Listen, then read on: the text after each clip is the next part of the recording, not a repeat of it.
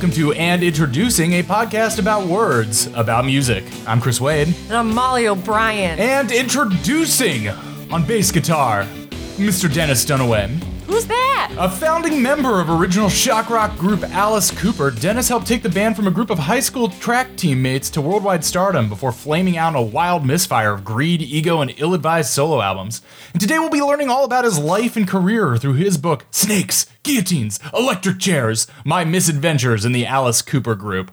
Wow, what a title. Wow. Do we learn a lot about all those things in this in this book? They're all mentioned you know, they're all sp- spoiler alert. They're all just stage uh, contraptions for their stage show. No one gets killed uh, by the government for for doing crimes or anything like that. It's all just good fun, rock and roll. Guillotines, electric chairs. What is this? Leftist Twitter? What is this? The French Revolution? They didn't have electric chairs back then. Uh, speaking of that, this episode might sound a little wonky. We're recording on a uh, kind of makeshift rig that I set up because our actual recording group is in the or recording setup is in the possession of one Mister Virgil Texas. So as soon as Virgil gets me my stuff back, we can go back to sounding like normal and also being able to actually edit this instead of recording on a single track. So I apologize in advance if this ep sounds wonky. Don't apologize for anything. You're right. No apologies. Haven't you learned anything from politics? Yes. The only answer. This sounds is, great. yeah. If you think this sounds weird, that's your fault. Your ears are so wrong. We're all beautiful, stable geniuses. You're the one who's wrong. I mean, I mean, you know, if I had a nickel for every time in a fight with someone I referred to myself as a stable genius, I'd have at least 30 cents. Yeah. It's the ultimate insult. Not because not only are you smart, you're constantly smart. Yeah. Never not smart. Never not smart. Uh, let's talk about Dennis Dunaway. Yeah, let's talk about Dennis Dunaway. He, you know, so we're back to our bread and butter, right? When we were first thinking of starting this thing, we wanted to do specifically rhythm instrumentals uh, memoirs mm-hmm. because, you know, playing the drums or the bass um, really puts you in a unique position, sort of at the back of the room, yeah, yeah. Um, looking at singers' butts. It's uh, a lot of people that are like in the sidecar of the yeah. band you know that documentary 30 feet from stardom? Mm-hmm. we were more pitching in like 15, 15 feet from stardom. Feet, 10 to 15 feet sometimes when they do that thing where you both sing on the same mic and you're like oh, oh, oh, then it's like you know thir- you know two inches from stardom. Yeah. But you know you get a unique perspective because you're you're not quite the star but maybe you're the one who had the ideas all along. Maybe all of your success was actually because of you. Yeah it's like um, when bono uh, gets to wander out on the big jutting stage and go do dramatic uh, kneels and wails. Uh, Adam mm-hmm. Clayton mm. just stays back and is like, you know what? I'm cool here in home base. But you know what? Adam Clayton's the hot one, so he's actually fine. I he's the sexiest member of U2 by far. My mom put me onto that. Um, I think that that is a thing about uh, basses and drummers, and I'm like totally speculating here, but I feel like they're more often than not like the frontman has charisma, and people are always attracted to that, but often like the bass guy or the drummer is like the secret hottie, especially the drummer because mm-hmm. they have to mm-hmm. work so hard every time. They're doing like uh, you know, uh, calisthenics basically two hours, three hours a night every night. Yeah, they're guaranteed to have um, pretty rock solid tries and buys. Yeah. So there's that. Um, Dennis. Well, first of all, what did you know about Alice Cooper before we went into this? I didn't know anything at all other than like the obvious songs. Um, Alice Cooper, I my first media experience of him was being a talking head on VH1 nostalgia shows uh, when I started watching those in like the early 2000s. Yeah, he's kind of a joker, and he like shows up in uh, movies and stuff pretty frequently. As far as like random rock figures from the 70s show up in movies, he's in a Wayne's World, right? Is he? That wouldn't surprise me. I believe he is in Wayne's World. So, do you come to Milwaukee often? Well, I'm a regular visitor here, but Milwaukee has certainly had its share of visitors. The French missionaries and explorers were coming here as early as the late 1600s to trade with the Native Americans. In fact, isn't Milwaukee an Indian name? Yes, Pete, it is. Actually, it's pronounced Miliwake, which is Algonquin for the good land. I was not aware of that. Um, yeah, he. Uh, I, I was only aware of Alice Cooper. I did not even understand uh, until I read this book that Alice Cooper was the group and oh, it was only you know through a sort of subsuming of of ego that Alice Cooper became the person as well as the group, and that's a key theme in this is the is the two headed snake of uh, Alice Cooper the guy and Alice Cooper the band, and they're destined to to split apart. See, even I knew that Alice Cooper was the band first and the guy second. I didn't know that. Uh, I, my main opinion of Alice Cooper, the band, uh, even though this again was not substantiated, is that I had the same feeling that most people I think have about uh, Devo is that they know them from that one song, uh, either "Schools Out" in Alice Cooper's case or Devo. But I, I had a distinct feeling that their actual catalog was much richer uh, and deeper in, in a way that their one massive hit uh, belied. Because "Schools Out" is a pretty corny song. Uh, but I was it, listening. it rocks pretty hard though, man. It, it does rock, but it's also you know uh, kind of corny, especially when you think of you know a a, a, a band of uh, adult uh, shock rockers uh, singing about how much they're waiting for 315 to roll around, so the uh, bell lets them out on summer vacation. It's it's very uh, adolescent and juvenile. But no, I don't think anyone ever really outgrows being like 16 years old. Like I feel like every every dude's dick is still 16, and if you sing through your dick, yeah, as. Alice Cooper did. yeah, a very dick forward singer. yeah. All right, let's get into his life. Dennis Dunaway, great name. Um, so he introduces his book uh, by mentioning the breakup straight off, um, but he says blame. is Wait, are you telling me that this book, this rock star memoir, starts in media res? Actually kind of not really um i i i unlike you know Hall and Oates who started their the book in the the belly of a giant bass drum on the set of a music video when they realized that things had gone too far um no he he's talking from from experience and his like sort of wizened state uh but you know obviously we learned from the beginning that Alice Cooper, the group, did not survive Alice Cooper, the person, um, and you know they were only around for a limited time. So he he mentions this, but he's like, blame is not important. Blame does not override the memories of how goddamn great it was to be a fast-moving rock and roller in the '60s and '70s. Hold the tragedy. We had cubic fun. cubic fun, man. Cubic fun. Damn. So- no I want to have that kind of fun. Usually my fun is uh, two dimensional at best, and most of the time it's just linear. Uh, but cubic fun is a type of fun that I, I maybe only get once or twice a year. Yeah, well, he had it, it appears all the time. So that's good. Good for you, Dennis. Thanks for having fun. Um, yeah, so he he says Alice Cooper, the group was five high school guys who liked fast cars. We jumped into the super stock car called rock and roll and peeled out. I'm gonna share our dream with you. He's like I like his style. He's like I think he knows what he is, which is just like someone who lived the rock and roll dream at the right time. He and he was just like he was in that sidecar Yeah. of the stock car. I like that of life. imagery. Yeah. The fast car called rock and roll Beep beep, motherfucker. coming through. All right. So Dennis met Alice Cooper, who back then he knew as Vince. Um, Alice Cooper's name is Vince. And he refers to him as Vince when he is Vince. And then when he sort of becomes Alice Cooper, he starts calling him Alice. Sure. And I think it's interesting that he has that sort of like divide. Um, There at- is a becoming. there is a becoming for sure. Um, at Cortez High School in Phoenix, Arizona, beautiful Phoenix. Um, he said, What created our tight bond was our mutual interest in surrealism and pop art. um, Vince was a fast talker, like a bullshitter kind of dude. He was like a little guy, but he was always trying to like con people into believing his like crazy stories and lies. Um, so the two of them loved talking about Salvador Dali. That was like their thing. Um, they had an art teacher who did things like blindfold the whole class, have them stick their hand in a bag and draw what they felt, uh, which was a dried up devilfish from the Gulf of Mexico. cool art teacher. Very cool art project. I also want to note that I think this is one of the very few rock acts originating out of uh, Phoenix, Arizona. Yeah. Yeah. Uh, which I've been to a few times, and no offense, any listeners from Phoenix, but that place is uh, always seems to me as a place utterly devoid of culture Well- or life force. That's a from from a void com- cometh the the thing. Yeah, I mean, to be a kid who is intensely interested in pop art and surrealism in like mid 1960s Phoenix, I think you have to have be pretty, uh, you know, turned on uh, naturally. Yes.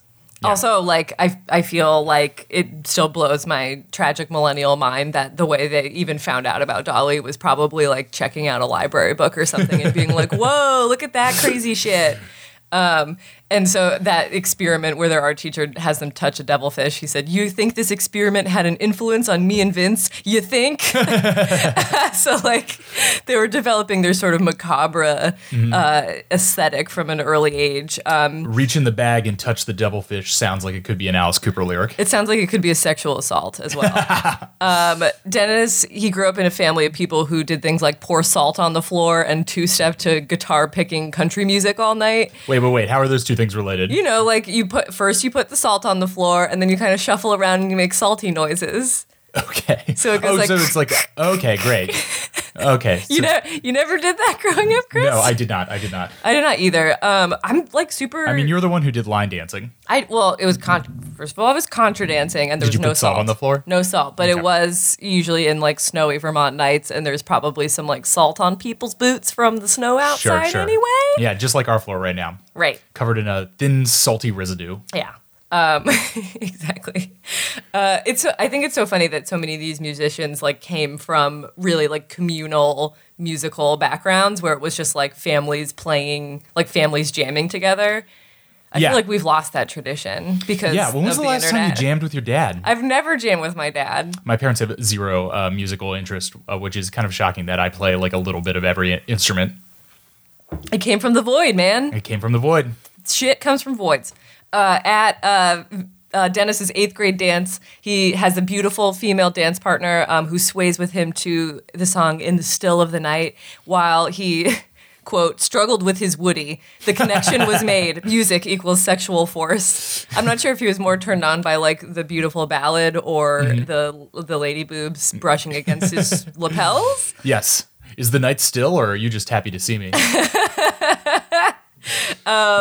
he then in he- they're still in high school he creates a phony beatles band um, out of his uh, cross country track members uh, to play at a school talent show. And the whole point is i guess they're gonna like roast their coach uh, via songs that sound like the beatles. I read about this a little before uh, we started, and this honestly sounds like the lamest uh, so cover cover band or the lamest like battle of the bands joke. It's like we're gonna make like making a fake Beatles band. I can see the can merits of, but then being like, and we're gonna bend the entirety of the satire around making fun of the track coach.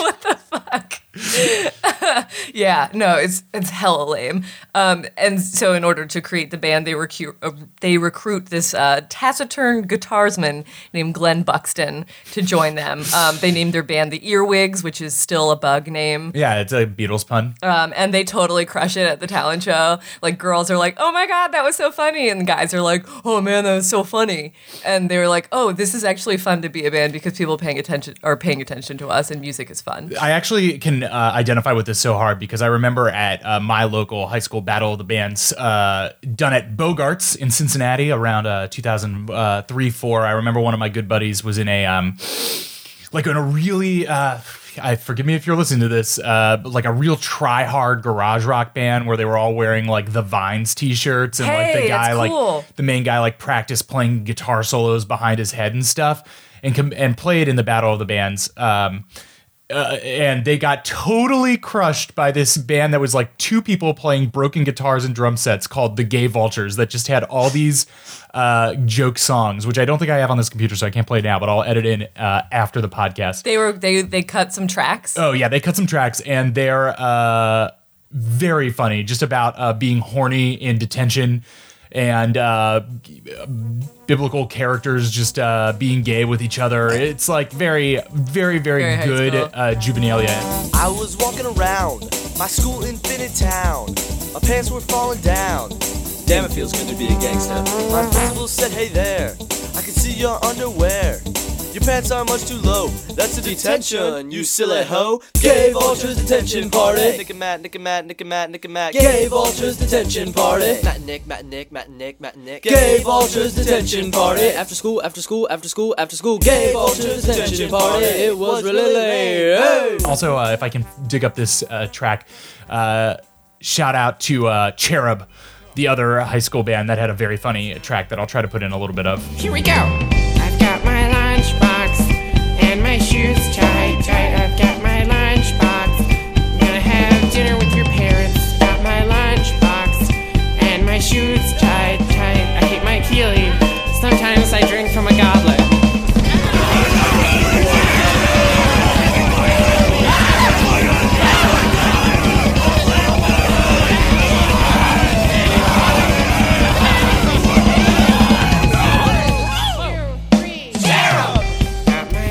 Like you were blessed with a, a rich tapestry Mm-hmm. of musical talent at your high school. We basically had one band that was like the emo band Mm-hmm. and one band that was the Phish cover band, and that was it. um, uh, so yeah, like they they get this taste of attention and they want more. Um, and Dennis, uh, basically, he wanted to play guitar, but the other guy was way better at guitar, so he's like, I guess I'll play bass. Uh, I feel Yep, like that's, that's how, how it always works. Um, he picks string beans at his grandfather's farm all summer to earn enough money to buy a bass, which is String beans. super pastoral. Um, and this is in 1964. The bass is purchased. The earwigs become the spiders because they're scarier. I don't know. They- Upgrade. They, play their high school dance, which for some reason is themed the pit and the pendulum. Dope, dope high school dance I know. theme. My my high school prom was themed Arabian Nights, which honestly sounds problematic at this point. Yeah. What did people what wear just like all dressed like they were characters in Aladdin? No, nothing. The prom themes are bullshit. I Yeah. think there were like maybe That's a- streamers. except for that prom. That theme. prom Everything's is like dope. under the sea or turn back time. I want A more One Night thing- in yeah. Paris. I want more thing like forbidden dungeon inside the dragon's tomb. death death becomes them. the wizard's assault. Basically, more uh more proms should be themed after like heavy metal imagery from the 80s. Yeah, the Deathly Hallows. um, then uh, the Spiders become the house band of Phoenix's The VIP Lounge, um, which, if you have to name your whole venue the VIP Lounge, um, okay. Uh, one night the Yardbirds play the VIP, so like it's a it's a legit venue. People um, come through, yeah. and the Spiders honor them by opening for them and playing all Yardbird songs. I feel like people didn't people didn't quite understand how like being a band works still in the 60s. They definitely like, didn't. We'll just do other people do we do other people's songs? Do we write our own songs? That's what I think. Yes. I was like trying to say this about the Beatles in the early 60s when we were at my mom's house and listening to only Beatles channel on XM radio. because Shout out to Sirius XM Radio Beatles she channel. couldn't figure out how to put anything else on about how like the key thing about the Beatles is they figured out how to be a band as like a template. Mm-hmm. Yes. And the uh, like how I mean this is How to release records and Yeah, singles. Yeah. and, like this is a fairly obvious point, but just like oh. Records could have their own individual sounds, and each time we come back, we can be a slightly different thing. Mm-hmm. And like we make all our own songs and don't just play other people's. Yes. I think one common theme in all these memoirs is like in the people's early days, they're just trying to figure out of like, well, wait a second. We want to we want our own sound, but all we have are the songs that are already written. How can we have new songs? And then they just Yeah, figure yeah. out how like, Like, oh, songwriting. we'll just make our own version of this song. yeah. Wait, so we do we just go out there and play like a Rolling Stone 13 times in a row? or just like, How oh, the we- Yardbirds are playing, and people have paid money to see the Yardbirds tonight. What should we do? Maybe we should also play Yardbird songs. I'm also just imagining them coming off stage after having played a whole set of Yardbird songs and like going up to the Yardbirds and being like, "Hey guys, what do you think?" And the Yardbirds all being like, "Dudes, not not cool." cool. That's basically what happened. they were like the the Yardbirds were kind of like, well, th- thanks guys, I guess, whatever. Yo, yo, dog! I heard you like Yardbird songs, so we put Yardbird songs in your Yardbird songs, so you can listen to Yardbirds while you listen to Yardbirds. uh, anyway, Spiders uh, had the opportunity to cut an album or record. Uh, B- "Don't Blow Your Mind" is their song, um, which I don't know if you can find this on the the Spotify Le Spotify. but it gets some local radio play, which is cool. I said one day I found a game. Well, now you know they're not the same. I tried to take me for a ride. Now all you feel is suicide.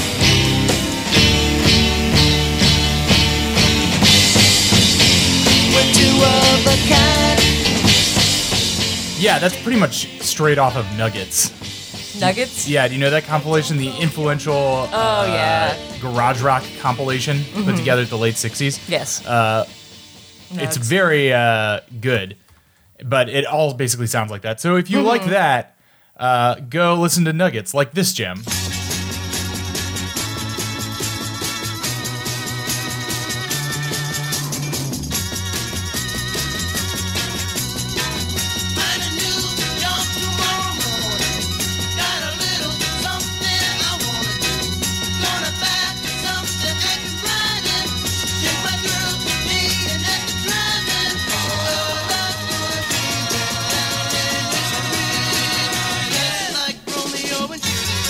Yeah, so very uh, you know, 96 tears question mark That on the was- Mysterians, but but but similar vibe, right? That was on the Shrek soundtrack, right? Was that? oh my god! I hope I didn't play myself like that. No, no, no, no, no. That was a bad joke. Um, uh, yes, V V Garaji. Um, meanwhile, they they start like gigging around and they start messing with like stage gags and effects, such as a seven foot plywood disc called the Electrolucent Mind Machine, um, which I guess Was guess it just is one like of those uh those circular spinning discs that had like white and black spirals that like you would use to hypnotize Adam West so. Batman? I think so. Um, simple but effective. Yeah. Uh, one one night they or one day rather they play a coffee house near uh, the University of Arizona, and a troop of Nazi guys in full regalia Oh enter and sit. Uh, the band opens with a lightning fast version of Chuck Berry's Nadine, and the Nazis shout uh, Sieg Heil, while a girl who they later found out is deaf dances around to the vibrations of the music. Hell yeah! Um, Surreal scene. And then Dennis says, I wondered how we'd explain this gig. Well, a bunch of Nazis and a deaf girl really liked us. um, he said, We should bill ourselves as the band that appeals to everyone but the masses. Vince took on a noble expression and said, When the weird people become the masses, we'll be famous. um, so Nazis love them for some reason. I, I, I don't know why. Um, Yeah. But that's that that's fine. Uh, so their early local gigs often end in, in brawls and near riots. Um, there's a venue manager who tells them to basically get get out of there as soon as people start breaking up the chairs. That's when it's time for them to go. Um, in the summer of '67, they decide to uh, go to LA. So they're just like sleeping on park benches and strutting down Sunset Strip like we were a five headed dragon. so at this point, they've added basically the original lineup to the band. Sure. Um, there's uh, Wait, Michael what? Bruce, the guitarist, and drummer Neal Smith, the Golden God. The Golden God. Uh, Where and are they they, have keeping their gear if they're sleeping on park benches? they have a van. I guess it's either they they're in the van or the gear's in the van. I don't really know, but it's like they've they've got a van, which they eventually crash at some point because they're tired. Sure. It's a whole thing. Um, they have changed their band from the Spiders because somebody stole that name uh, to the Nazz. N A Z Z. Mhm. Um, they keep trying out for record deals. One record executive literally sets their demo tape on fire in front of them and drops it in a trash can. So I don't know if that imagery has ever been used in like a movie before, but it was probably stolen from this. Uh, that's pretty badass. And honestly, that would only continue. Look, if, if your demo gets that strong of a reaction from somebody, you're doing something right. Yeah. Yes. Um. s- yeah. Yes. Uh. So they keep getting their band's name stolen. Someone else becomes the Nazz. The the rule of thumb at Todd, this point. Todd Rundgren, right? Yes, yes. Um, at this point, it's like if someone puts out a real album on a real record label with the band name, that's their band name. Yeah. So if you're unsigned and unrecorded, you have to come up with something. Anything else? Sure. Uh, the Nazz seems like an oddly specific one to get stolen out under you. It does. I just I would never think of that in a million years. Yeah. Um, so Vince is the one who comes up with Alice Cooper as the band name to denote the band, not himself. But then he starts eventually calling himself Alice Cooper, the person. And where does the name Alice Cooper come from? I don't know. He doesn't say it in the thing. I um I was know? I was looking into this a little bit, and apparently there's a long running urban legend that it came from a Ouija board session that the Oh, yeah, spirit yeah, yeah. spoke to them afterwards. But uh, as apparently revealed in uh, the book Alice Cooper uh, Golf Monster. Uh, apparently Alice Cooper got real into golf and had a book about Yes. his golf fandom written about him called Golf Monster. Oh, so he didn't. This isn't a self-penned book, which is a uh, which is a shame that the title for that book has been taken now and can't be used uh, for the title of our uh, current big wet leader leader's next uh, biography. Uh, but in Golf Monster, he apparently reveals that that is nothing. The Ouija board thing is nothing more than an urban legend that they leaned into because if you're going to be in a band like Alice Cooper, why not? Just lean into any demonic legend thrown Yes. at you. Now, now that I remember it, they he talks about the Ouija board, um, and he said that the name definitely came first, and then someone might have like done it as a joke afterwards Mm-hmm. on the Ouija board. Um, Yeah. so Alice Cooper is officially born, um, and they're all about you know Vince is now trying to create these like stage characters, like scary evil characters for their scarier, eviler songs. Um, and Dennis is like, yes, this is good, like dark theater and like theatrical performances and diving into characters like we want this to be our whole thing. I think dennis is trying to like lean into this idea that like he's the one who came up with this and like was championing their whole idea and concept, Yeah, yeah, especially yeah. since now like Alice Cooper has broken away and become his own thing, and people associate all this stuff with Alice Cooper, the man. The man. So Dennis is trying to really say that he was like the artistic director of this band. Yes. Okay. Yes. Um, it's not like overt, but there's you just believe him? little. Mm, I kind of do. I I think I'm more inclined to believe underdogs in general. Sure. I, I I don't really know what's at stake other than just his like reputation, but well, you got to put something to sell the book. yeah, it was me the whole time.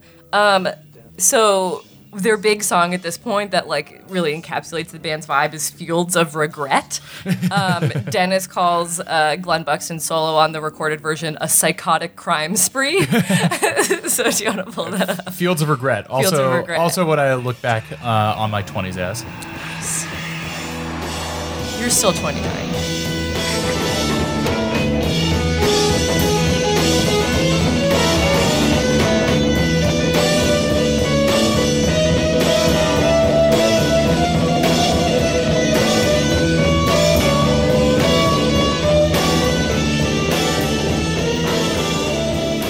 This is pretty dope.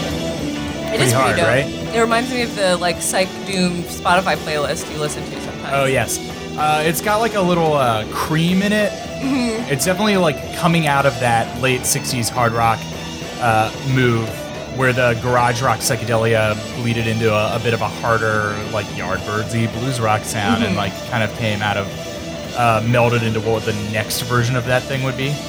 Yeah, definitely darker. Which is funny because I was listening to this. This is off of 1969's "Pretties for You."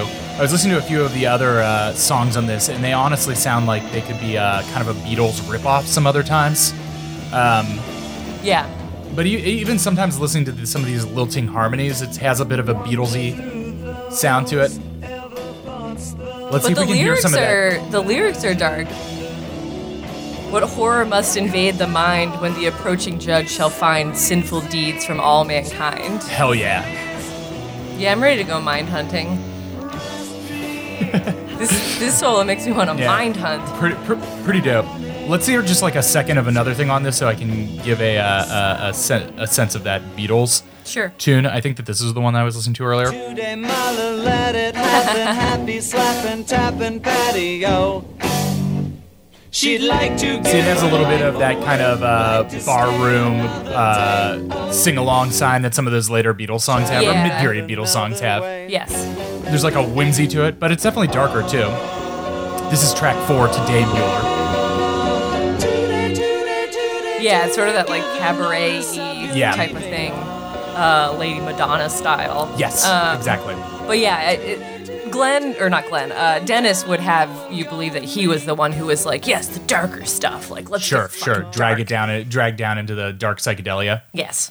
Uh, the band moves, so they've officially moved from Phoenix at this point. Sorry, Phoenix uh, to Topanga Canyon in L.A. One night, Jim Morrison and his his doors uh, come over because I guess if you live in Topanga Canyon, that's just what happens. Yeah, he goes door to door in Topanga Canyon and is like, "Hi, can I take my shirt off in your house?" Y- y- yeah, yeah. Um, Dennis says Morrison sat on the floor and stared at our unusual coffee table. Uh, Les, who I think is the guy who like rented them the house, Les had built it in homage to what he thought Arizona folks would like.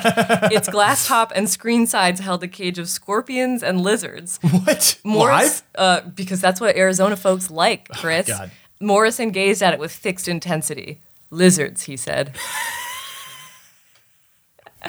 Jim far out, man. Jim Morrison is a lizard that has been turned into a man. Yes, I think when he was saying he looked at them and said lizards, he meant like brothers. Brothers, come to me. I must free you from this cage. Let me lick you. Jim uh-huh. Morrison sitting on a f- on a floor, staring at something for a long period of time, and then just saying "lizards" is about the most Jim Morrison thing I've ever heard. Yeah, and just about the most like late '60s LA thing I've ever heard. Lizards. Um, so these boys, uh, they managed to convince Frank Zappa to sign them to Frank Zappa's labor bizarre label, Bizarre Records. Um, they get to Mm-hmm. I him thought through Frank the Zappa's label was called Straight Records. Straight Records. Yeah. I, well, either way, I think he maybe has uh, two Yes, and two multiple labels, it's imprints. bizarre and straight, depending on what kind of band you are. Yeah. Depending if you're a, a more uh, uh, far out guy or a more uh, uh, but down the low line guy. Yes. Um, they get to him through the GTOs, which are the like groupie girls that they start hanging out with once they're hanging out in LA. Yeah, Frank. The GTOs are a great little group of Zappa groupies that he organizes into their uh, their own band uh, called Girls Together Outrageously, uh, and they have a few true weirdo songs like "I'm in Love with the Ooh Man."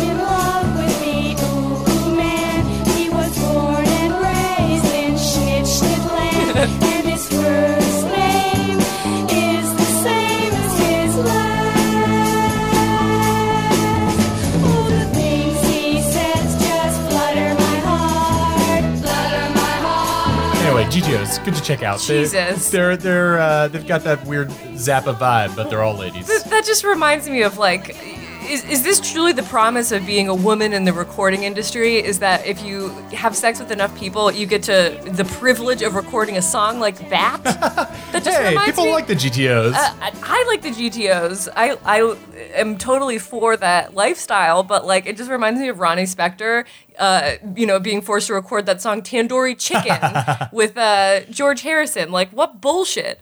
I don't know. That makes me upset. I feel like they could have made a different artistic statement, but it's fine. Love the ooh ooh man. Love him. His last name is the same as his This is first. first name. That's the thing about the Ooh Man. Drugs are crazy. Um, they so they yeah they sign with Frank Zappa. They also get these two guys from New York to be their managers. Um, one of the dudes is Shep Gordon, um, Okay. who eventually goes on to basically invent celebrity chefs. Like he he reps like Emeril. Um, Oh wow. Back in the day, or like more. So this guy has a has a finger tracing a line through celebrity culture Th- this guy decades. like he knows where he knows where it's at. He's in the right place at the right time, doing the right stuff. Um, when the band has a really bad show, like clears the room, Mm-hmm. uh, Shep goes, "Wow, it takes a powerful force to clear a room that fast. We've got to turn this around and make it work for you." See, That's same thing with the yeah, the, the setting the record on fire. You know, you're working with something when people have that visceral of a reaction against you. It's all about just tweaking it to to make people stay in the room. We were here for the ooh man. Play ooh ooh man. Um, What is this dark judge coming shit? Give me the ooh man. ooh, ooh, ooh. Ooh. Uh, I told you that we there was going to be a funny Zappa story, and um, Zappa's big idea for Alice Cooper once he signs them is to change the name of the band to Alice Cookies and make records that are the size of cookies and sell them in cookie tins. Alice Cookies. Alice Cookies. And the band is like, oh my god. That must be so tough when like avant-garde, like prodigious, like known genius Mm-hmm. Frank Zappa sits down. And you're like, finally, we got the meeting with the guy who's gonna like who's gonna show us the way. He's got the idea, and Zappa comes in with his like huge hair and mustache and just sits down, and uh, silence, silence. You know, tenting his fingers over his his furrowed brow and just goes, cookies. Everybody just side eyes each other and is like, no, No, no, no, no, no, no. the cook the cookie vinyl would be way too expensive to print, so they so they scrapped it. So thanks to the limitations of vinyl technology, um, they didn't have to be Alice cookies. Meanwhile, um, Neal's Neal the drummer's sister Cindy, um, who Alice has had a crush on since like late high school, she moves into the band's house and starts making their costumes um, as well as food. Um, they suddenly had tuna casserole coming out of our ears, is what Dennis said about that. Have you ever had a tuna casserole? No, I don't. I don't think I have. Either. I've had a tuna melt many times. I think is we should make a tuna casserole and see what it's all the fuss is about. What's in it besides tuna? Noodle. Tunas and noodles. Tunas and noodles.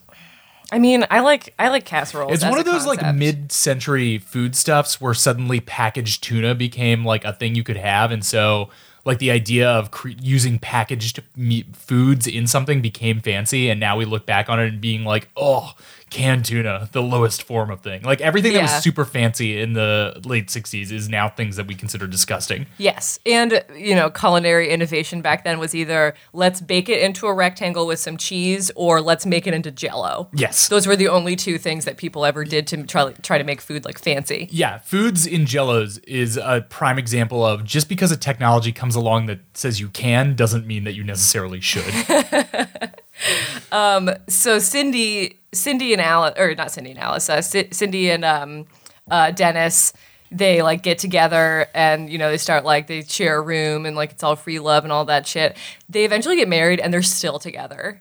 Oh, really? Yeah. Alice and Neal's sister. Uh, no, uh, Dennis and Neal's sister. Oh, wow. Isn't that nuts? Yeah. Uh, they've been together since like 1969. Hell yeah! Super cool. So you know she makes costumes. She makes Congratulations casserole. on like coming up on her 50th wedding anniversary. Yeah, absolute insanity. Uh, so they released their first album, Alice Cooper, in 1969. Uh, Pretties for You. It has a very sloppy recording process because Zappa just kind of like checks out of life. Like he does not care at That's interesting because I feel like everything that I've read about Zappa has him being like a real studio hard ass. So he must have really not given a shit. Yeah, I don't think he all. did. It, it, according to Dennis, the recording process was like, you know, they recorded a song and they're like, that kind of sounds weird. And they're like, no, it's good. We'll we'll fix it in post. Um, basically, I mean, I don't know. We listened to a few tracks off of that. It sounded pretty okay. I was listening to it yesterday. It, it sounds like, uh, you know, heightened level late 60s garage rock, but uh, maybe not super exceptional at this at this point. yeah, it's fine. It's fine. But they so they keep developing their stage theatrics, which Dennis refers to as a string of disjointed happenings. was there some hidden meaning in Neal's having a woman's face painted on the crotch of his white pants? How does one explain why I sprayed pine fragrance over the audience? It was our version of Dada. Um, Yeah. So yeah, I feel like he describes these things as being like, "Wow, the, this shit's so crazy," and it's like, "Whoa, having a woman's face on your on your crotch." Look, today we would say that the thing that they are missing is storytelling. There needs to be a narrative experience, some kind of overarching thematic thread that draws these disparate experiences together. Sure, sure, sure. If you're going to be an art director, Dennis, art direct. Happenings are not enough. What is happening? What is happening? What's happening? They play um, a festival where bikers start destroying the stage by using a telephone pole as a battering ram. Yeah. so like, th- like this is when things start to like disintegrate at the end of the Yes. '60s, and like everyone basically loses their collective minds. Um, this is around the same time that the chicken thing happens. Are you familiar with the chicken? uh, maybe in the back of my mind of rock lore, but uh, go for it. Well, so what happens is they have these chickens that they bring on tour Mhm. with them uh, for reasons, um, and then Alice picks up one of them and throws it into the audience as the climax to one of his songs. But instead of like flying away, the chicken is like super disoriented and just falls into the audience where it's totally like pulverized. Sure. And then the audience is like covered in feathers and chicken blood. Yep. People think that it was done on purpose, slash, like, you know, all the animal rights people get really mad. Um, I, I think there are some allegations that, like, the audience brought the chicken, Alice destroyed it. It was, it sounds, I don't know what, you know, we, we didn't catch this on tape, I guess. Yes. But um, that that's the chicken thing. Um, it's it's always funny. Like some of this stuff is dark for the time, but it's always funny imagining hearing songs like. Uh,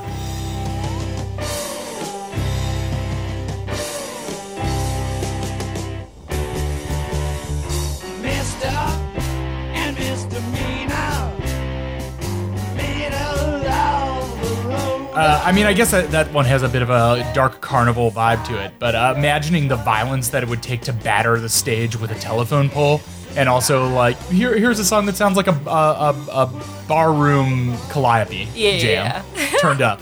Um, oh, the, the the story was that Alice bit the head off the chicken. Oh, yes. but that's not what happened. That's not what happened. So He did not bite the head. he did not bite. I did head. not. I did not. Um, they also play a love-in in San Francisco, and the stage is an old wagon. um, you know, the '60s were crazy. Uh, Dennis accidentally does poppers, and by that Sure. I mean like someone literally just like sticks them in front of his face, and he breathes as normal, and it's Okay. like, wow. Um, he says at this love-in, the audience is a sea of free love boobs. Boobs bounced, the wagon bounced, everything bounced. I mean, sound, sounds pretty sounds pretty cool. They, life is crazy, man. Um, then they bring in this guy Bob Ezrin to produce their next record, "Love It to Death." Um, Dennis doesn't like Bob, and he doesn't like his desire to invent the band. Uh-huh. Uh, from his mind, Bob Ezrin comes in. He's like, "This is how things are gonna sound." Like, you know, he comes in and tries to like produce everything and makes them sound better. And I think he's credited with, you know, Alice Cooper calls him their George Martin. Sure. Um, but I don't think Dennis liked that. He's because Dennis wants to be the art director, and he's not comfortable when other people have a better sense of storytelling than he does. yeah.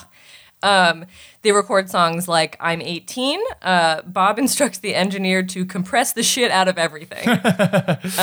Well, let's let I'm 18 doesn't pop until Love It to Death on 71. Let's hear one from uh, Easy Action. That's 1970. okay, Uh, this is uh, Shoe Salesman from that album.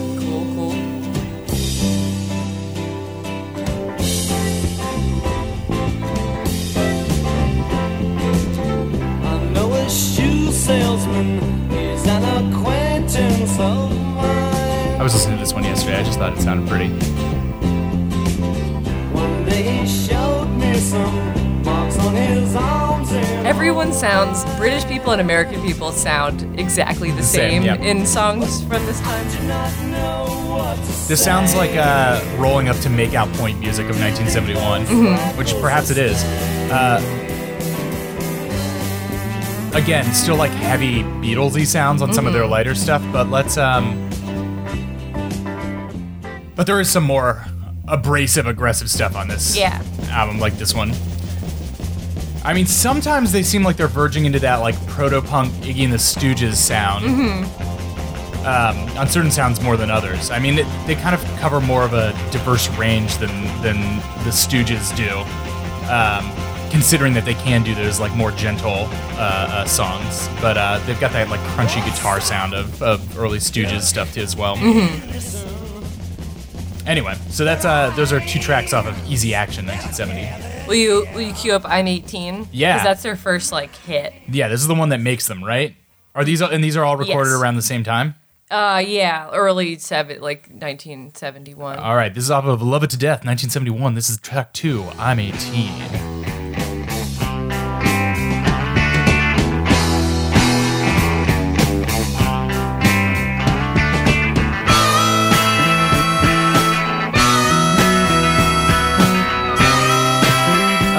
Vince, Alice himself plays the harmonica, right?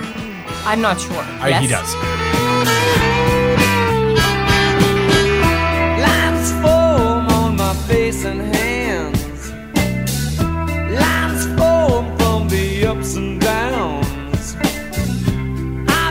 That dreamy, phasey guitar, I feel like we're moving more concretely into like the 70s sound. Like this sounds much more like a 70s song than a 60s song, you know? Yeah. and I don't know what I want. 18, I just don't know what I want. 18. There's more riff forward lines.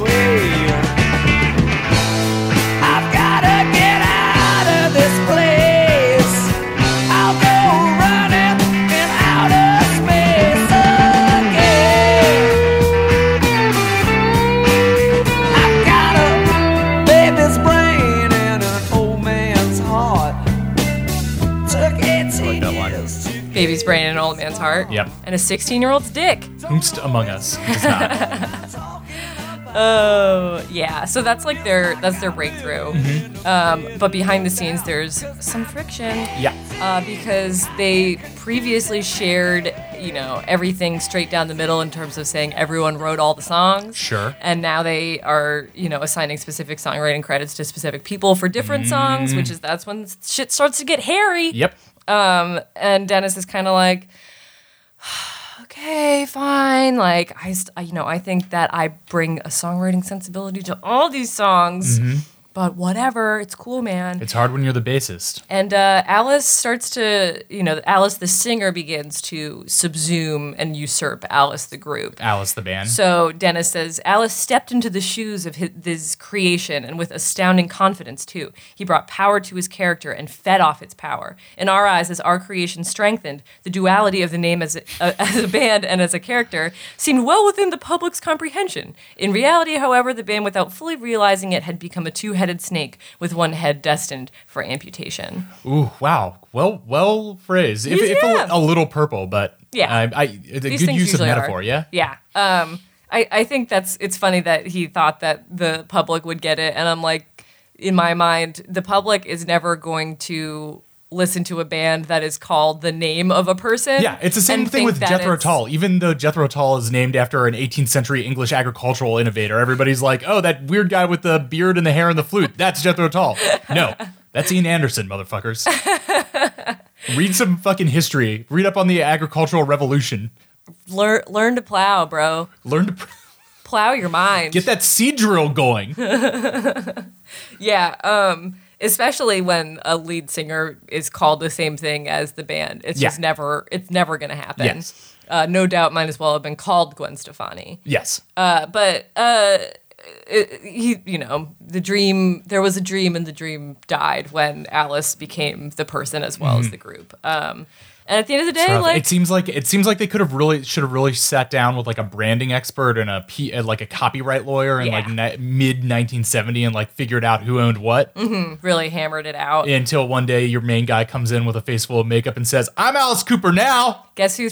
Guess who claimed the eyeliner uh, uh, Uh, origin? Dennis? Fucking Dennis Dunaway. He's like, I came up with the eyeliner. that was me. And I was like, Hey Alice, why don't you draw some weird shit on your face? And Alice said, He's like, I don't really like it for the stage, but it's great for every day. Which that's why Alice Cooper's Alice Cooper. He's Yeah. he's got these weird like little bo- bone bone mows. Yeah, it's Bon spots. Yeah, I just like hit.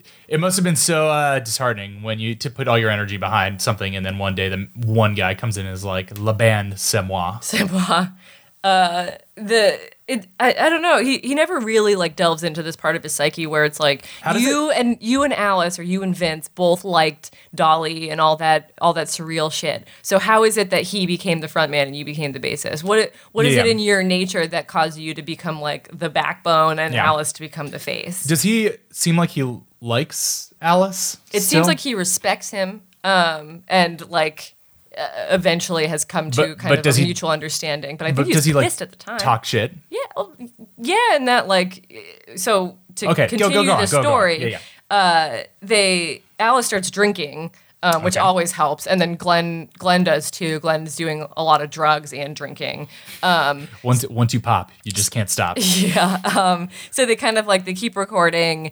Uh, Killer uh, comes out, School's out comes out, so that's like the big big time. Yeah, yeah. Um, uh, so Killer is 1971. Um, let's just get a little context on this one, just to Mm-hmm. Hear their evolving sound. Do you have any tracks that they mention off of this one? Not really. All right, let's listen.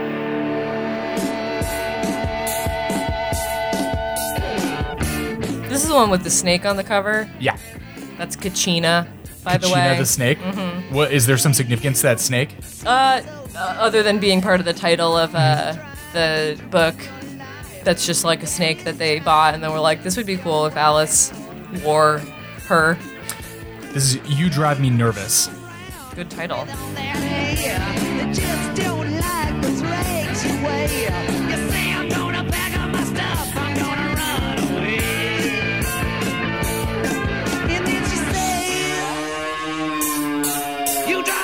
See, I feel like you can get such a clear, like their their evolution is such a very clear move from that like '60s garage rock sound into Yeah. like the '70s hard rock sound. Yeah. Like each one of these is one step further, but you can still hear like even those um that rhythm guitar part in the back, like the um Start, Jan- chugging j- more. j- j- Jan- is like very uh, garage rocky, but all the Mhm. lead sounds and like the phasing on the cymbals, like all these production elements are very uh, uh, big arena rock. Yes. 70s sound.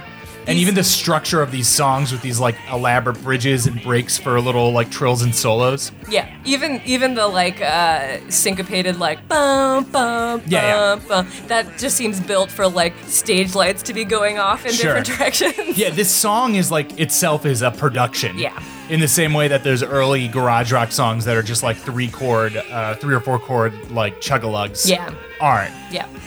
Um, but even as this re- represents the evolution of this band, it also like very much encapsulates the move into that sound. Mhm. Uh, this is 1971 again. I would also like to note that the cover of this album with the snake looks exactly like uh, like an Alice in Chains record. Like the fonts that they use on it, the, the Mhm. coloring of it, it- it's like a very uh, early 90s like post grunge aesthetic to it. Uh, I in in which is to say that it looks like shit. so everything comes back. Amazing. Um, yeah, so they're they're still recording, but like substance abuse is becoming more of an issue. Tensions are kind of rising. Um, they tour Europe. Glen and Michael nearly get decapitated by a rotating door in in uh, the Netherlands. I'm just So- imagining them just like zonked out on drugs, like in Fear and Loathing in Las Vegas, trying to give get into the uh, Circus Circus hotel, but just like not being able to use a rotating door right and going in head first. um, the, it's at this like old grand theater, and the whole rotating door is made of glass, and somehow like a, a guitar case gets like caught in it or something, and the whole thing breaks, and they just narrowly escape getting impaled by like a six foot tall glass shard. Um, uh, Alice says it would take more than a truckload of jagged glass to stop Glen. It would take a math test. Sick burn, Alice. Sick burn. Um, at a show at the Hollywood Bowl, they pay a helicopter pilot to drop panties from a chopper in the sky, but it's it's too breezy out, and so none of the panties make it to the bowl. But they all land in like the trees and the roofs of the houses surrounding Just imagine bowl. waking up and going and looking out of your back door the next morning and just seeing your entire backyard covered in Covered in panties. panties. Also, what age are they at here? This is like 71, 72. They're probably in like their early, Early 20s. 20s. It's just like the massive amount, the like pure dedication to being immature it would take to to go through all the logistical steps it would take Yeah. to commission a helicopter to buy thousands of panties Mhm. to get the helicopter to load the panties on them like to get the airspace permits like the amount of things that you would Yeah. have to purchase to execute this immature stunt is like the amount that you would have to recommit over and over and over again to being this dumb is kind of mind-boggling. And to one step further is that because the panties actually didn't fall on the stage and in the audience, they were threatening to not pay the helicopter pilot because they didn't believe he had actually dropped them. Oh my god. And it wasn't until the next day when there was a news story that came out that was like, "There's fucking panties everywhere," uh, that they were like, "Oh, okay, you did drop in. We'll give you your money." Oh so God. like that's that's the level of commitment to this panty drop. Imagine being that vendor arguing with your your uh, uh, client about whether or not the panty drop was executed you go, you go home from work that day and you're like your wife is like how was work today man and you're just like i don't know man i got in a huge fight with right? this manager of a, a hard rock band because he thinks that i didn't drop underwear on their show Uh, just so we get out of the way, let's hit a little "Schools Out" as this is, you know, undoubtedly their most famous and you know s- still on radio song. Um, sure sure sure As I was saying at the beginning, I think that this is probably their most known, but maybe like corniest one. But I also haven't listened to this one in a lot- while, so let's hear what the song sounds like. Great. You know, 35 or 45 years later. I mean, Dennis is really playing the hell out of those bass eighth notes on this. Mhm.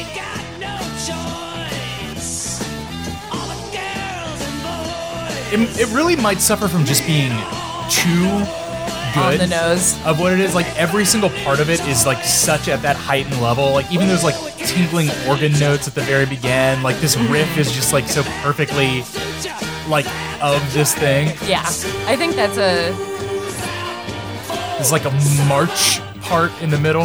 I think it's a curse of every classic song in a way is that it becomes so much of itself that Yeah. it's hard to like critique it or understand how it could be different. It's just like, oh, this is like the thing. Yeah. And it, I mean, I think the thing that I'm reacting against is like having a song that sounds this big and hard and epic, and then just be talking about school being out. I, don't- I don't know. I feel like, you know, now when we do big epic songs, it's like, uh, I don't know.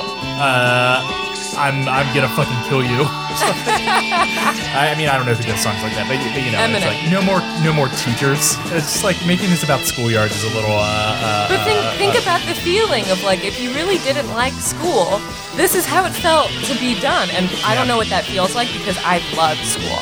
I mean, I guess I guess it's maybe like know your audience, and if your audience is like 14 year olds, then I guess is the exact type of song you should be making. Yeah, well, it's the same reason I always refer to like Blink 182 as like they write, they get older and older. You know, high, high school girls, I get older and they stay the same age. Mm-hmm. Uh, the older you get, if you still can conjure up the same level of teen angst, angst, that that shit is so powerful that using it as your songwriting fuel for decades after being a teenager still Yeah. seems like somewhat valid. And maybe it does get a little like eyebrow raisy when you're like 35, 45 and still writing songs about uh, being a teenager. But if they those songs move records, man, who am I to judge? If the singles sell, Yeah. keep it coming. We'll see if, you know, well, Lorde, I was going to say, like, Lorde is probably the most famous, like, teen singer right now, but now she's 20. And also, she has written songs 20, about, so she's like, over the teen hill. yeah, but also her songs are not, they're about being a teenager, but they're also about, like, the, the weight of the entire philosophical world on your shoulders and whatnot. Um, and, Oh, and dancing. Oh, Lord. Anyway, um, so Alice starts getting more and more uh, individual credit for the band's ideas, or so Dennis says. Um, and Dennis at this point refers to his own role in the band as the Wizard of Oz position. so, which you know, same same deal as art director, I suppose. Yeah, yeah. Where he, you know, he's coming up with stuff. He says he's coming up with stuff, and like everyone pats Alice on the back. He's It's the like, man behind nice the idea, curtain, pulling Alice. all the levers. Um, the band uh, increasingly starts getting treated like backup musicians. Um, so they record Billion Dollar Babies, uh, which is like their most commercially successful. Apparently, they broke um, on the the Billion Dollar Babies tour. They broke Rolling Stones' uh, sales records, which is kind of insane to think about. Um, but Glen, the guitarist, he's consuming so much uh, substances at this point that they actually bring in backup guitarists to make up for his poor performance. So The he's just like, taciturn guitarist. He's just drinks himself out of the lineup. well, also if you uh, you go back to the Duff McKagan principle, which is like never drink so much that you you can't play. Yeah. he's he's past that point. Right. Which Um, sucks. Here's Billion Dollar Babies, the title track off Billion Dollar Babies.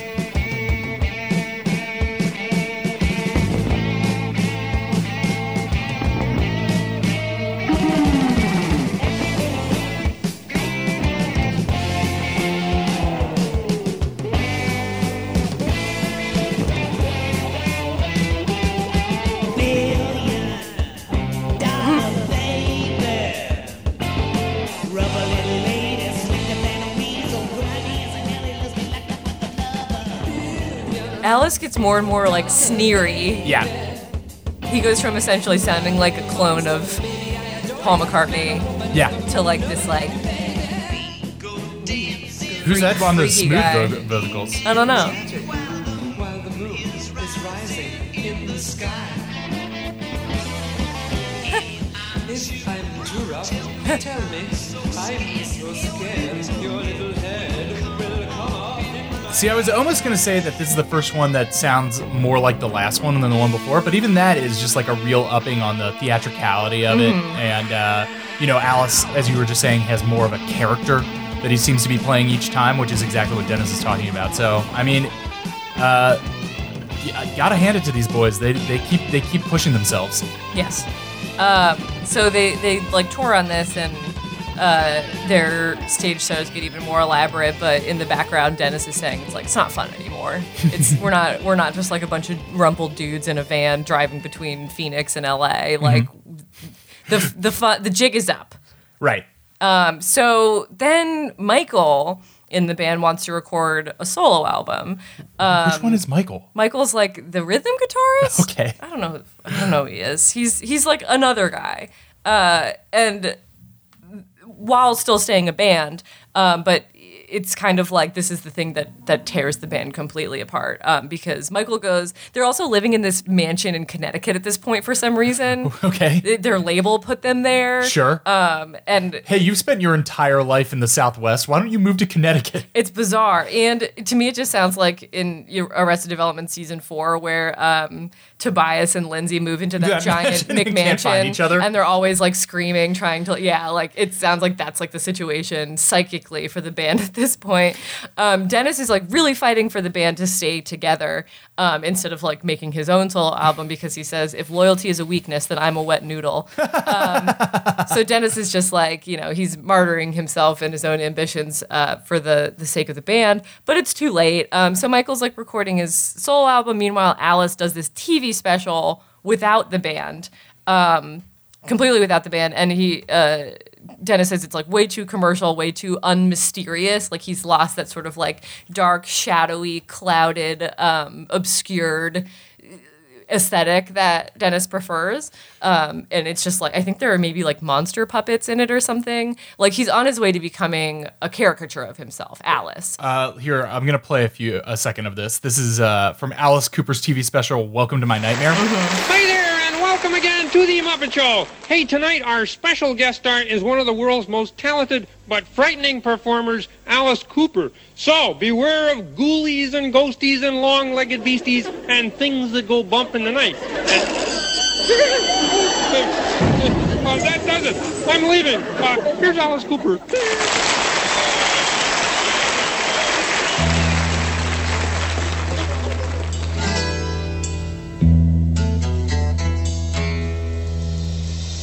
So just to give you an image of what you're seeing, you're, it's the Muppet Show, but they're in like a sewer dungeon set, and Alice Cooper is raising out of a coffin, Cool, cool. dressed as classic Dracula. You know, red, uh, black cape with red interior with a big brooch, Yes, a big brooch.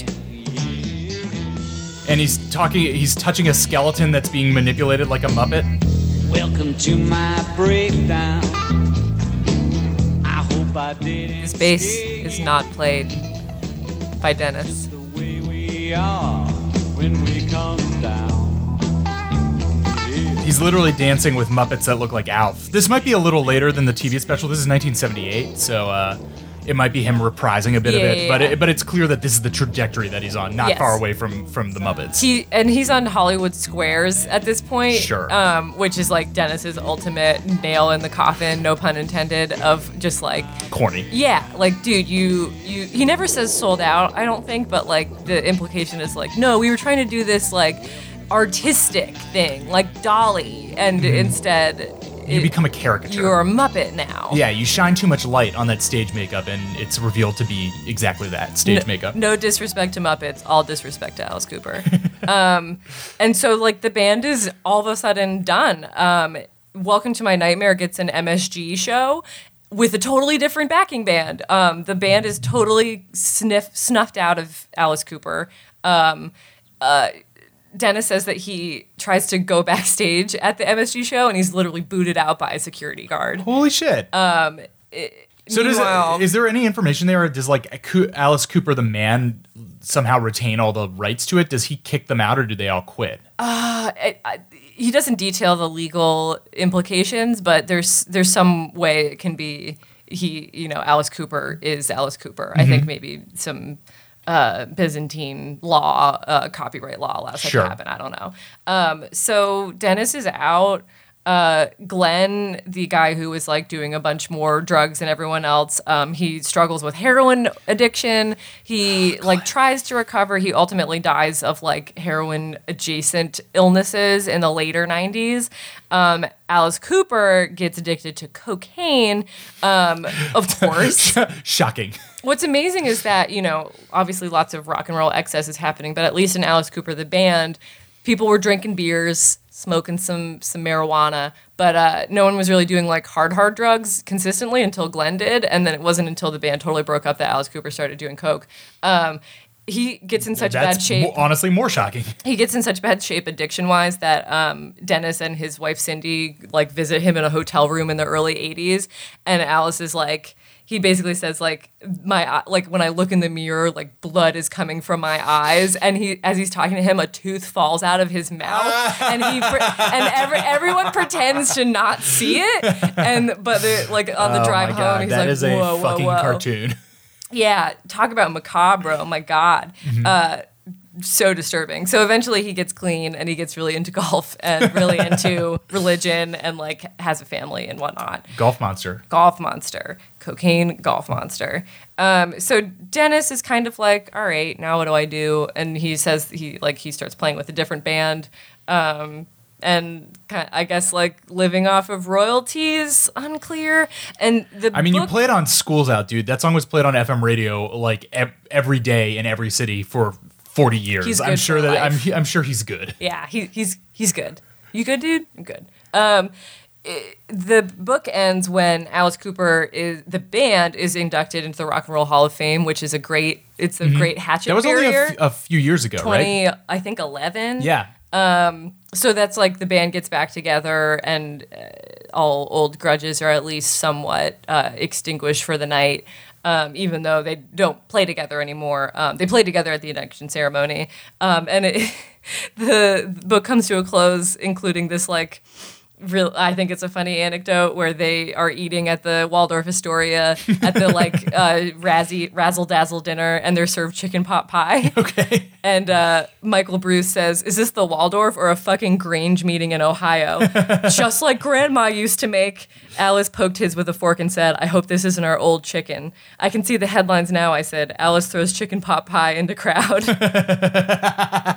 Nice one. Nice one, Dennis. Yeah. So at the end of the day, it's kind of like Dennis is clearly using this book as a way to kind of stake his claim of like what the Alice Cooper band was and what the aesthetic was and what the mm-hmm. songs were. But I don't think he's like mad, mad. He's not like red, nude, and mad. you know? I mean, I again, it probably helps that he got Is paid rich. for the for the the best part, and that the highlight of it. I mean, Alice Cooper, the guy, went on to release an album almost every year since like 1977. It slowed down to an album every other year or every three years in uh, the 2000s or the Okay. 90s and the 2000s. I don't know if and it a was lot in of the that is like 80s when he started like losing teeth uh, spontaneously. I mean, through the through the mid '80s, he's releasing an album every year. He's like keeping himself relevant up until like '87. Mm-hmm. Um, uh, there's some some gaps in there, but he he's got a lot of material, including an album in 1983 called Dada itself. So Oh, that shit. influence uh, stays with them.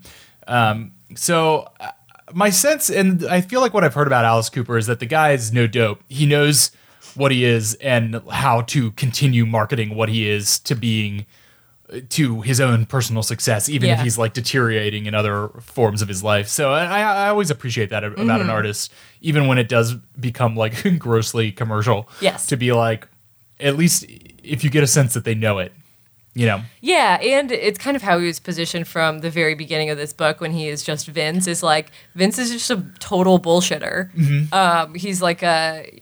If you talk to him, you don't know what's real and what's not, and Mm-hmm. he's kind of like a salesman of himself. So it kind of makes sense that he is the way he is now. What do you get a sense of Dennis Dunaway, the person, like what his own personality? I mean, he seems like ch- he's got that basis thing of being like chill background guy. Mm-hmm. Um, but there's definitely this weird like niggling sense of uh, uh, dissatisfaction and like wanting to take credit for things. Yeah. Um, that I think has been absent in other rhythm rhythm musician memoirs that Mm-hmm. we've read. But it's the book is not given in the tone of I need to set the record record straight. It's just like No, it's like constantly trying to bolster the case that that he was the creative thing without being like aggrieved. Yes, and uh, as he opened it, being like, "We just had like a bunch of rock and roll fun. Let me. I'm going to tell you about all the fun we had that I was responsible for." That I if it wasn't for me, the fun wouldn't happen. But it was fun. It was Yeah, fun. Exactly, exactly. Um, so I don't know. He seems okay, and the, like he had, he's a pretty good writer. I mean, he wrote this with someone else, but Mm-hmm. um, good sense of like creative uh, uh, writing and uh, dialogue and all that Yeah, stuff. Few, an the few passages read. that you read had, had uh, some good metaphors in it. Yeah. So where would you place this in the rank of uh, memoirs that we've done so far? I'd put it in the middle. In the middle, solid. Been worse, been better. Been been worse, been better. Good Jim Morrison anecdotes, A plus. Oh, um, ju- in in our game of kind of uh, rock memoir bingo, Yeah, yeah. they definitely have a uh, their gigantic Brazilian concert. Okay. Um, they actually set a Guinness Book of World Records uh, record for the largest indoor concert ever, which was 158,000 people. Holy shit! And that was in Brazil. that was in Rio. Oh my god, it's so tough to get a read on what Brazilian people actually like. and w- on what they actually like and it seems like it seems like the entire population of Rio de Janeiro is just down to go to whatever show they want to, and all of them are free, and all of them will go. the only people who are not seeing it at, as a as a fan are the people who are working Yeah, the yeah. arena. Well, it seems like what else have we heard going on in Rio? Because it's like Alice Cooper and uh, Guns N' Roses. Guns There's a straight line between that, but also wasn't there like a huge Madonna concert there? I mean, it's like big Madonna concert, uh, Or it big, almost- big Black Eyed Peas concert. it almost seems like Rio has like one concert venue and they do one concert a night, and so it's like, And are it's you going to people the ever. concert? Yeah. What are you doing tonight? Are you uh, going to that like little bar down the street? No, man. I'm seeing fucking The Guns N' Roses. it's the concert. You're not coming. Mhm. Um, so that that was a good anecdote. One thing I noted that uh, doesn't really fit into the the narrative of the book itself is that the unit of measurement of tacos in this book is always a sack or a pile. As in, Vince and I were like we were talking about the band, so we went to go get a sack of tacos to talk it out. Hell yeah, I could go for a sack of tacos. I could go for a pile of tacos right now, bro. Let's go get a pile of tacos. Let's just go get a sack of tacos. No, I'm Um, serious. I could go for a sack of tacos. And the best sentence award uh, of this book goes to when someone threw a cake on stage during one of their uh, concerts and hit Alice in the face. And he said, We always encourage spontaneity on stage, but did not like having our hypnotic drama spoiled by a cake assassin. I am the cake assassin. Uh, it's the opposite of Steve Aoki. cake should always go Given stage to, to, to audience, rather never than the other audience to around. stage. Yes, sure, sure, sure. Well, uh, it's been an enlightening tour through uh, late or late '60s, early '70s hard rock history with Sure Mr. has. Dennis Dunaway. Uh, thank you for that. Um, Thank you, Dennis. I definitely uh, enjoyed a lot of the stuff that I was uh, listening to. They rock, man. Yeah, they certainly rock, and it got me a little uh, horned for listening to more of that early uh, '70s hard rock sound. And it always a good reminder that every time you hear one of these bands that you know one giant song of, if you consider that one giant song at least passable, then you know that it's like a tip of the iceberg. That they have like a whole bunch of other material under it. Like I would totally listen to um, Killer or uh, School's Out all the way through and enjoy it. Those would be like uh, you know good working or or, or uh, getting getting a run in albums. Spoopy, spoopy rock. Good spoopy rock. Throw throw it on in the back of a Halloween party. The la- right, it's so much better than the mon. Well, I don't know if it's better than the Monster Mash. Bite your tongue. But at least, at least it sounds like any of these Alice Cooper albums could be a, a sort of. Uh, they're all monster mashes in a way, just different kinds of. Who said there was only one monster mash? Anything can be a monster mash if you put your heart- uh, your heart if in you believe in yourself. Yes. The last thing, the last last thing I will say about this book is that the cover is a group photo of all five original members, and unfortunately, uh, the the Y in Dunaway actually turns into an arrow pointing to which member Dennis Dunaway is. and I would say this is because they eh, you're not you're never going to put just Dennis on the cover and understand who he is, and that's not going to sell books. But it's also a wonderful photo of like five men with really really long hair uh, and a snake, the snake. the snake. So I, I just think it's funny that when you have to write a memoir, but you have to point to yourself in the book cover, Mhm. you probably have something to prove. You Yeah, probably you have, have some bit of a records to set Yeah. straight. Yeah, a chip for surezies. Well, uh, thank you, Molly, for all that great story. Thank you, Dennis, for all that great bass playing uh, and anecdotes. Uh, and thank you, the listener, for listening to another episode of And Introducing. We'll be back in two weeks, back on our original equipment. So uh, Back on our bullshit. Yeah, back on our original bullshit. Uh, but until then, you can follow us at and intro pod on Twitter or email us at and introducing pod at gmail.com. Our SoundCloud is, as always, soundcloud.com slash and dash intro dash pod. And please subscribe to us on iTunes. Or- And while you're there, uh, rate and review us. We are craving those ratings. Craving those ratings. Craving those ratings. Um, ratings, review, anything you want. Put it all there. Give it, give it, give us all you have. Let it all hang out. Yep. Uh, but until then, I'm Chris Wade. I, uh, I'm Molly O'Brien. And this has been And Introducing.